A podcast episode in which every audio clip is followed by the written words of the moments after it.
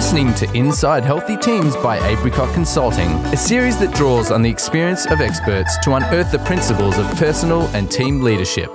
For more information, go to apricotconsulting.us. Welcome to Inside Healthy Teams from Apricot Consulting, revealing conversations with execs designed to provide leaders practical insights to build healthy organizations for the future.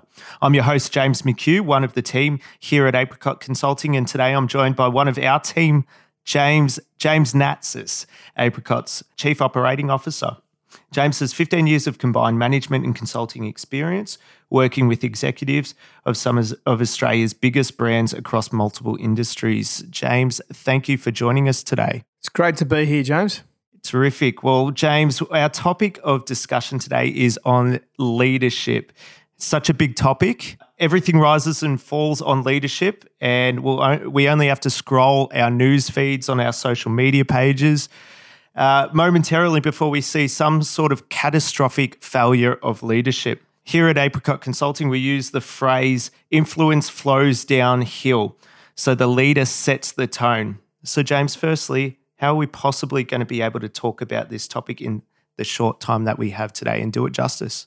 Well, obviously, we can't, James. Uh, there are many, many books written on the topic. There are many podcasts written on the topic. Uh, everyone knows that every domain of life is impacted by the lack of or the the the infusion of leadership. And I even think back to some of my times in the sporting my sporting career, which of uh, course, here we go. Never ever got paid uh, any money to do, of course. Although I did did make some money making some hundreds along the it, way. It was that one knee injury, wasn't it? Yep. Yeah. I actually I actually made yep. 100 actually, just to clarify to our listeners. But uh, third grade was it third grade? No, no, it was a, it was a reasonable grade. But uh, nevertheless, I just remember one uh, this one particular organisation I played for, and the president got up and he was talking about the stuff that we talk about in leadership, which is values. And he put up in an A4 piece of paper the cricket club values, and he pointed to them and said, these are the values of the organisation. And I kid you not, I needed a magnifying glass yeah, to be able to see what say. those things are. Yeah. Um, again, his attempt as a leader to set the scene and the culture was was appropriate, but it wasn't the right mechanism to drive that culture. So even in that, in context, that we just cannot talk enough about this topic, and we don't have enough time today, mate, to do so. All right. So in saying that, though, we'll do our best. So tell us a little bit about your experience around the topic of leadership. Yeah, well, I've been leading teams, uh, leading uh, an organisation at a very young age, a not for profit. And for those of us who've led a not for profit, particularly where you have to deal with volunteers, you know, you just cannot be a manager uh, telling people what to do. You have to learn the craft and the art of leadership, which is actually a lot more around people wanting to do things without you telling them to do that. So one's more around them buying into who you are as a person, what your mission and what your vision is. They buy into that and then they sacrifice out of that as a result of that. And so I cut my teeth in the not for profit. And since then, I've been in the corporates helping them to understand the difference between leadership uh, and management. Uh, they do need to coexist because they're both to have different skills and different requirements, but ne- nevertheless, the bit that's often absent is leadership. Yeah. Uh, and so I've spent a lot of my time developing, coaching, leaders in the midst of that and building leadership programs for uh, national uh, companies and helping them move that the needle in terms of growth, driving a leadership culture. With all your experience, and you're touching on your experience in not for profits, but also working with some of Australia's biggest brands, what are the biggest challenges uh, that you see facing leaders today? Well, data seems to be the big topic of conversation. Obviously, VUCA, which was popularized by the US Navy, uh, volatility, uncertainty, complexity, ambiguity. So sense making itself be- is becoming a really critical thing. We've got so much data. What do we do with it? How do we make decisions in light of? Right. And we're relying a lot, to, to, to be honest, almost on the silver bullet called AI. And AI tells us that you know we can pre- not only be predictive, we can be prescriptive. Uh, not a lot of businesses have that level of maturity to be able to adapt to that. So it still relies on the human element to be able to sense make adaptability or dealing with change uh, is a key one because things are changing yep. all the time. Simplification, that is being able to simplify to my business, to my cohort, what it is that we're required to do, that it's going to be high leverage uh, activities. simplifying that out is a really key challenge. And then the final one is just the movement of social.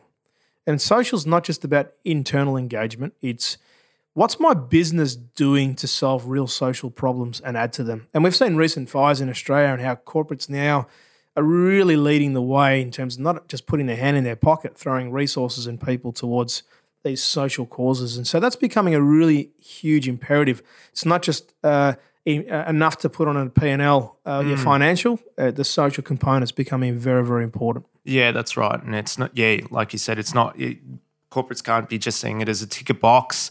It has to be a huge part of, um, of who they are. Um, leadership experts like Pat Lencioni and Stephen Covey uh, often talk about the foundational importance of trust in leadership and team contexts. In your experience, how have you encouraged trust building? Yeah, trust is an interesting thing because we expect it from others, but we don't always give it out. And so, you know, there's always a question we ask people is, is trust given or is it earned? Um, in the context of people buying into you as a leader, modeling a couple of key elements is critical in driving a trust culture. One is modeling authenticity. And there are a lot of buzzwords uh, in the marketplace around authentic leadership programs. And I think some of them hit the mark, but all of them don't. And because they don't often address the root cause of me being happy as a human being and then leading out of the fact that I'm good in some things and not so great in other things. Yep. Plus my whole life experiences, which shaped me as an individual positively and negatively. So modeling authenticity yeah, doesn't right. mean that yep. you bleed in front of people, mm. but you come and you share your weaknesses. Who would have thought you could talk about that and not be threatened if someone says you're not that good in that? yeah. Uh, rather, you say, "Well, yeah, you're right," and you joke about it and you laugh about. It. So that's the first part.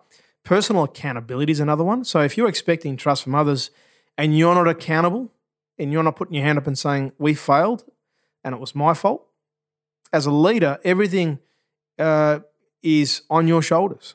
Uh, the Navy SEALs, for example, they believe in this concept of extreme ownership.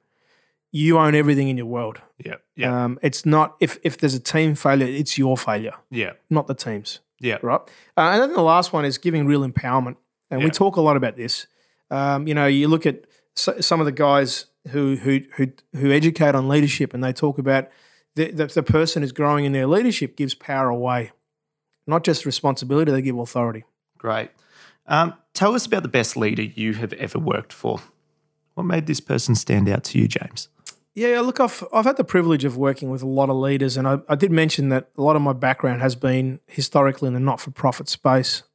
And as I alluded to earlier, a lot of the really good not for profit leaders actually know how to lead because they have to influence people that don't have to be there. They don't get paid to be there. Yeah. Yep. So when you're not no longer paid to be there, what's the hook? Mm. It has to be around cause and mission and and purpose. And so uh, the, the leader that I think back to uh, was a guy who was, has been my mentor for over 20 odd years. And I think the thing that differentiated between him and all the other leaders I've had is A, his ability to stick with me over the journey. So it's not just uh, I do it while you're with me, while I'm getting paid, while you're in my context. Yeah. Uh, he stuck with me. That is the first part. The other thing that he did really, really well, he was able to step step aside on multiple occasions to give power to others and not be threatened that he wasn't the big dog in the room. And yeah. giving power away is still, I think, one of the hardest things that leaders have to grapple with. Why? Yeah. Because they feel threatened. Yeah. If I give power away, what does that mean for my role? This guy, this mentor of mine, has always been happy to do that. And ironically, he continues to climb his own career because of his willingness to step aside and let leaders lead yeah. and groom and develop leaders to be the best they can be.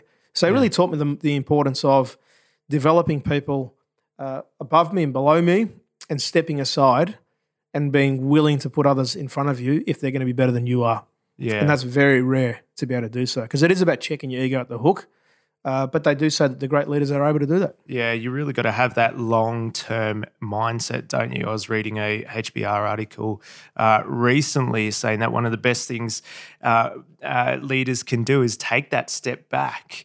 Uh, and or take a sidestep in their careers in order to learn some of those those skills and some of those characteristics, those intangibles, um, you know, is is uh, really important. Uh, so, the pace of organisational change is frenetic in today's world. How should leaders today deal with these challenges? Yeah, well, some of the stuff is already related to what I shared earlier, Mm. which is just the authenticity to be able to say, I don't have the answers for my team. And in the top down view of the world, the leader comes down from the mountain and he's got the notes, he's got the history, she's got the understanding of how she did things in the past. And there's an element of fear when I come out to my team and I say, look at the marketplace, look at the disruptions going on right now. Uh, I don't know what to do. Mm. I think the first part is to be able to say that's okay to be able to acknowledge it. But the, the best ideas are in this room, and we're going to walk out of here today or tomorrow or next month with a plan on what we're going to do to address these challenges and these issues. So I think the first part's around acknowledging that and being open with it. The other part that, and having dealt with and led a number of change and transformation initiatives, that even global ones, some of the really big players, uh, effective change still rises and falls on leadership, and particularly line management leadership. But where it falls over often is not because they didn't have good intentions. With the, the teams and the organisations didn't build enough margin for the change. Yeah. And I know McKinsey talks about the whirlwind. And when you've got the whirlwind going, you've got all your BAU stuff that you've just got to do. Yeah. And now, by the way, you're telling me to build in some change. Yeah. If you don't build margin in for the change, you can't ever ever put it in. And Yeah. So the, the really good organisations will build that margin and rather expecting it over and above. Yeah. Yep. So something has to drop in order to to prioritize that margin. Yep. Yeah. And I think the other part that's really important here is the the role of storytelling in leadership, Yeah. uh, and being able to help people to connect themselves to that story. And the story is changing. There's Mm. chapters in the book, uh, so storytelling is becoming increasingly important component of a leadership Mm. model. Yep. Yep. Great. One of the persistent issues we are often asked to address in organizations is to address communication from leaders to their teams and their people. Uh, what are some of the communication practices you see organizations doing well? The really good ones use tech less, Less. less, and they just go to the old school model. Uh, we work with teams at executive level and talk to them. But is Have there cup- time? Is have a- there time? Have a cup of coffee with the people. Now, clearly, you don't do that with everyone. Absolutely. But as a leader, if you're not touching, if you're not shaking hands, if you're not walking close and listening and hearing, you're never really communicating. So when you ask that question around communication, it still relies a lot on the old school model of just eyeballing people, Mm. listening to them, waiting before responding, not jumping in with the answer.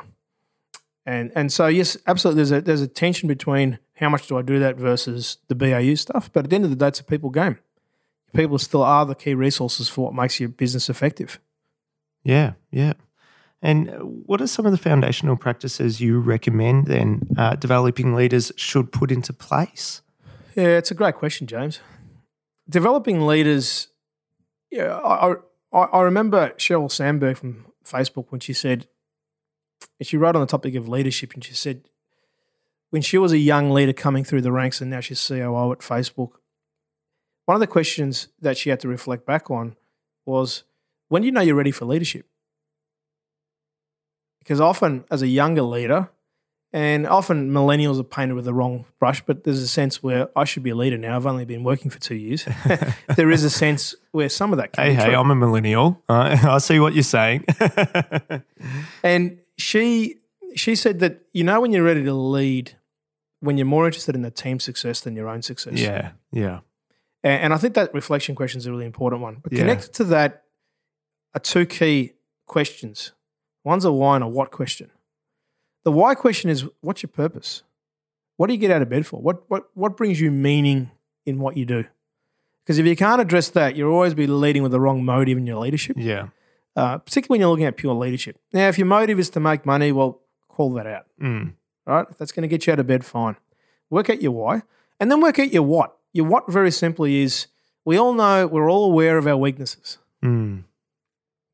Uh, I used to think I could play for Australia in, in cricket. I used to spin the ball a lot, but I could never land it on the pitch. Uh, and that was always the knock on me. no Right. point in being able to spin it if you're not landing it on the pitch, Jim. totally, totally. Uh, so the, the first one's a very much a why, and the what one is is, is about what your strengths are. Yeah. Find out really quickly what makes you you, Yeah. and what makes you really good at what you do, Mm. and leverage that. Build on your strengths. Yeah, so important, isn't it? As we start a new year, what are the important things good leaders should be thinking about and addressing with their teams right now? Well, clearly, we've spoken a lot today about purpose, and it just interestingly, what happens for the average human at the start or the end of a certain decade to the start of a new is these questions about life uh, do arise, and they're natural. Uh, reach a new decade as a human being. There are natural natural questions about have I achieved what I wanted to achieve? Uh, what difference am I making in the world? And I think that is introspection is really important to bring into a team environment where we ask the same question: What got us here in the first place? What's our deep story as a team or an organization? Uh, where are we going? What problem are we solving in the world? How do we make money? I think it's a really good opportunity to crystallize that, simplify that, and then help people to understand where they fit within that story.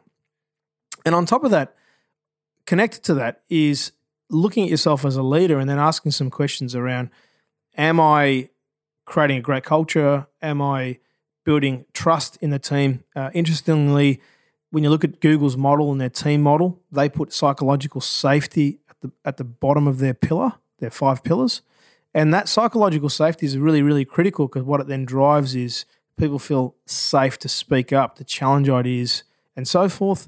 And at the top of the pyramid, ironically, they've got meaning and impact, which is your purpose piece. So Yeah. when you look at that together, uh, there's two components here. One is the internal reflection on myself as a leader. The other bit is about looking at our team and narrowing our purpose and clarifying that so it's crystal clear. Yeah, yeah. Well, it's been a terrific conversation, James. One final question. What is the one thing a leader should focus on at the start of this new decade? Make a decision on what they're going to own as a leader. What are they going to be accountable for? Mm, The biggest reason for the lack of leadership in the world is a lack of accountability and a lack of willingness to acknowledge and own a problem. Going back to the Navy SEALs, what makes them probably the premier Navy, if you like, uh, in the world is their their code, which is extreme ownership. We own everything in our world. mm, And how good would the world be, uh, ironically, it sounds like a cliche, if people owned everything in their world? Women and men owned their homes, owned their workplaces, and took ownership for their team success. yeah, So, yeah. Very do I then different world. Very different world, wouldn't it be? absolutely Yeah. make a decision to be accountable Yeah. and stick with it. Great, great. Well, thank you for your insights today, James. Uh, and thanks to our listeners for joining us here on Inside Healthy Teams. Apricot can help you build healthy organ- a healthy organization for the future. So check us out on our website or on our social media. Thanks for listening to Inside Healthy Teams by Apricot Consulting. We hope you found it helpful. And if you did, it would help us if you could rate and review this episode on your podcast platform and subscribe for more episodes. For more information, go to apricotconsulting.us.